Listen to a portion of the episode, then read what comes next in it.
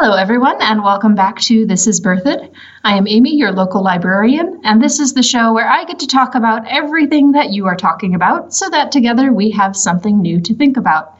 We're talking about a topic today that I don't know a lot about, so I have a couple of guests with me again. Would you like to introduce yourselves? Yeah, thanks, Amy. Megan Flanagan with Larimer County Department of Natural Resources, and my job is I oversee our land conservation planning and Resource Division. And my name's Justin Corr. I'm the Senior Land Agent at Larimer County. And so my position with Natural Resources and the Open Lands Program is to help administer our acquisition of open lands and conservation easements. Excellent. So we're going to talk today about conservation easements specifically because it's a word that I've heard, a phrase that I've heard tossed around a lot in the last couple of months. And I don't think that most of us here in Berthoud actually know what that means. So could you start with just explaining to us what is a conservation easement? So a conservation easement is a voluntary agreement between a landowner and a conservation easement holder. So that could be a land trust or a public agency, basically a group that's qualified to hold a conservation easement. And what the conservation easement does is that it puts a set of restrictions and prohibited uses and allowed uses that the landowner and easement holder agree on that are put in place to protect the conservation values that are inherent to that particular property.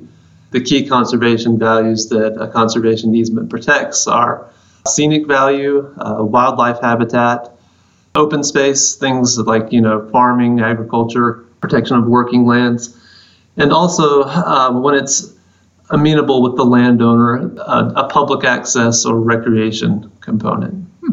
Yeah, I would just add, so at Larimer County, we conserve land both through buying it in fee title, but also through the purchase or donation of conservation easements to our department.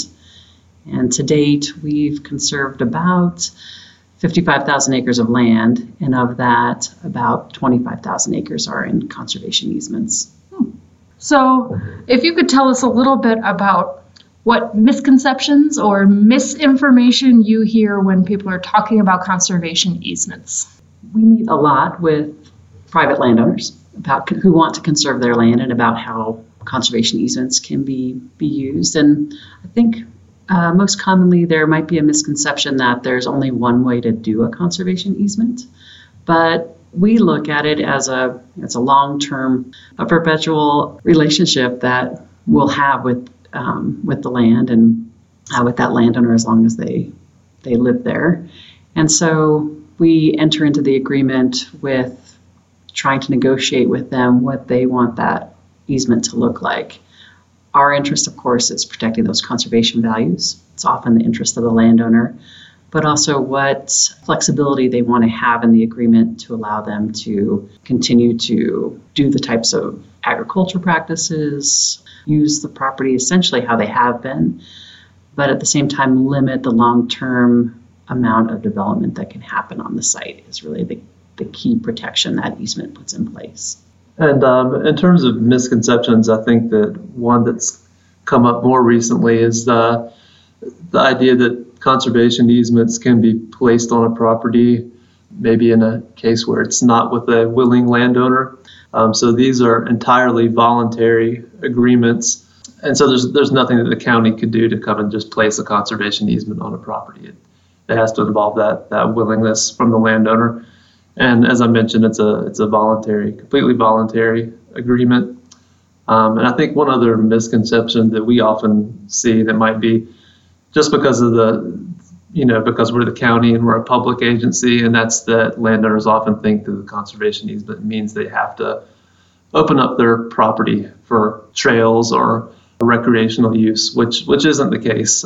I would say 90% of our conservation easements that are and private lands do not allow public access. So as Megan mentioned, there's no cookie cutter, conservation easement. Each one of these is unique. And for the most part, private landowners want to keep their land private, and we're able to do that through the protection of the other conservation values and things that benefit the public.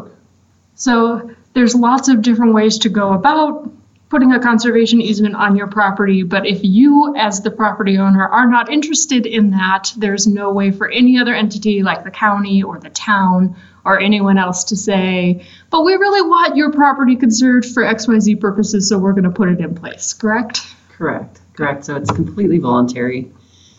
And from the county's perspective, the reason we often look to do conservation easements are not only to protect the values we've been describing, but because they're less expensive to conserve than buying the fee title of the property, and because they stay in private ownership, so they're privately owned, privately managed by that same landowner, then it allows us at the county to achieve a lot of our conservation goals without incurring significant long-term costs.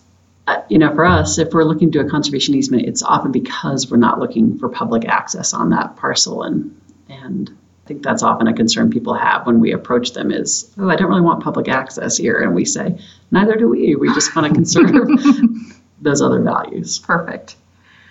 Are there any properties in or around Berthoud that have conservation easements on them? And what can you tell us about those? Ones I'm familiar with are in the northwest part of Berthoud. And were essentially first established by a partnership with Loveland, Larimer County, and Colorado Open Lands, which is a statewide land trust, to help provide a separator between the communities of Berthoud and Loveland. But they also have fantastic wildlife values. They also have reserved some limited public access in a few cases. There's also some conservation easements more towards the east side of Berthoud that have been done by some different land trusts. And then we actually hold a conservation easement on a parcel owned by the town of Berthoud. So that's a common thing that ends up happening between the county, the municipalities, and some of the land trusts is almost every property that Larimer County owns in fee title. Folks might be familiar with Devil's Backbone Open Space. They have a conservation easement held by a third party. So the city of Fort Collins or the city of Loveland or a land trust. And the one we hold the conservation easement on near here is Heron Lakes. It's a pretty small conservation easement actually, but that property is owned by the town of Berthoud, and the intent long-term by Berthoud is to have some amount of public access out there. I always learn something new when we do this also, so it's a good thing. Yeah, and lastly, there are some properties that are in and around Berthoud that went through either the county's conservation development or rural land use program. And both those programs look to cluster development to a smaller portion of a parcel and keep a larger area intact, undeveloped, mainly for those same values we've talked about, conserving land. So those conservation developments, they either have a termed, so sometimes it's 40 years, or a perpetual covenant to prevent development of that residual lands. So when people around town are talking about preserving agriculture space or preserving open space, these are the kinds of spaces that we're talking about when we're talking about conservation easements. Yeah, and it's fantastic. We're lucky here in Larimer County because there's a lot of different tools to doing that, whether it's some of the county's development processes, conservation developments. Larimer County, our open space sales tax funding that allows us to conserve land, and then the municipalities and these land trusts that are also working in and around the area. Now, I know both of you are in this all of the time, and you've talked a little bit about the values here. Can you tell us why you think conservation easements are important for the Berthoud community specifically? Right. Well, I think Megan touched on, the importance of the separator that between the communities that a lot of different partners are focused on right now. There's a suite of public benefits that really come along with conservation easements, and being able to protect open spaces and agricultural lands in these separator areas. I think conservation easements are probably the best tool to do that. And as we mentioned, they protect more than just the agriculture or open space. There's scenic values and natural habitat that are components of these projects that are often protected as well. One of our key initiatives near Berthoud also is to conserve the Little Thompson River corridor, And so the counties acquired some land with partners or conservation easements with partners down along the Little Thompson River as well, protecting that river corridor, which also has some separator benefits and some buffer benefits as you look south towards that county line as well. Yeah, we're sort of on the way south end of the county here, so it's good to know that there's just as much activity down here as there might be up near Fort Collins or near the Wyoming line. That's something that I know people right on that county line always appreciate hearing, that the county cares about the whole county and not just pieces of it. Yeah, it's true.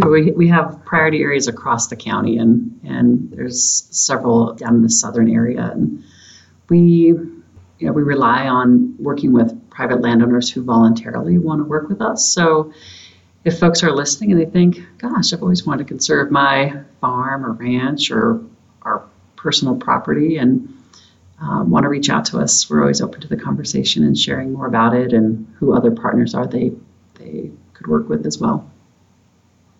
Is there anything else I should have asked you that I didn't know to ask you that you would like to share? I would just add that, you know, there's some incentives for landowners who want to donate conservation easements. The state of Colorado has a very significant tax credit program for landowners that want to donate conservation easements. And for anybody who's interested in learning more, I would suggest maybe talking with a tax advisor or your financial consultant to understand how things might work. Basically, a landowner can earn state income tax credits in Colorado up to 90% of the value of their conservation easement if they donate that conservation easement to the county or another certified conservation easement holder. So a landowner can then use those tax credits that they earn against their own state income tax liability or sell those to a tax credit broker to another Colorado citizen that's looking to acquire tax credits. So there are some pretty significant incentives, at least at the state level, to encourage conservation with conservation easements. If you're talking about conservation easements, you mentioned that you're a certified holder. What other entities do you work with to make all of this, these, you know, third parties and who owns it and who's got the conservation easement? Who else do you work with on these things? Yeah, we have a lot of partners besides the private landowners that are a partner to ensuring a conservation easement occurs. You know, sometimes people prefer to work with the land trust or one of the cities, and a lot of different entities are also certified to hold conservation easements. So we're in close communication with those partners all the time and work to help each other complete different deals. We also work with partners that we need to help do all the due diligence associated with conservation easements. And then, more often, I think when we're doing a fee purchase, but we do have granting agencies. So when they're something we're acquiring and need to do some fundraising, we look to different partners, including grantors, as well as the cities and other entities. And in terms of the certification that the county holds, that process is administered by the State Division of Conservation, which oversees our certification as well as the certification for land trusts. And in addition to the state, if we're just talking about the land trust community, which are nonprofits that conserve land, they also have a separate accreditation process that most of the land trusts in Colorado have worked through. Or you have to be certified to be able to hold a conservation easement that the landowner wants to earn tax credits on. That's an important component then. Thank you so much to both of you for being here. We really appreciate it. This is a lot of new information, I think, for most of our listeners. For people who are listening, if you have more questions that you think, Amy, why didn't you ask them this? Please let me know. We will get back in touch and we will do our best to get you the correct answers or to hook you up with people who have the correct answers. So thank you. If you need to be in touch, you can email me, Amy, at the library at podcast.bcld@gmail.com. That's podcast.b as in Berthoud, c as in community, l as in library, d as in district @gmail.com. You can always call us at 970-532-2757. if you have questions about this topic or anything else that you have heard on this podcast. Thank you so much for listening, and as always, I am proud to say this is Berthoud.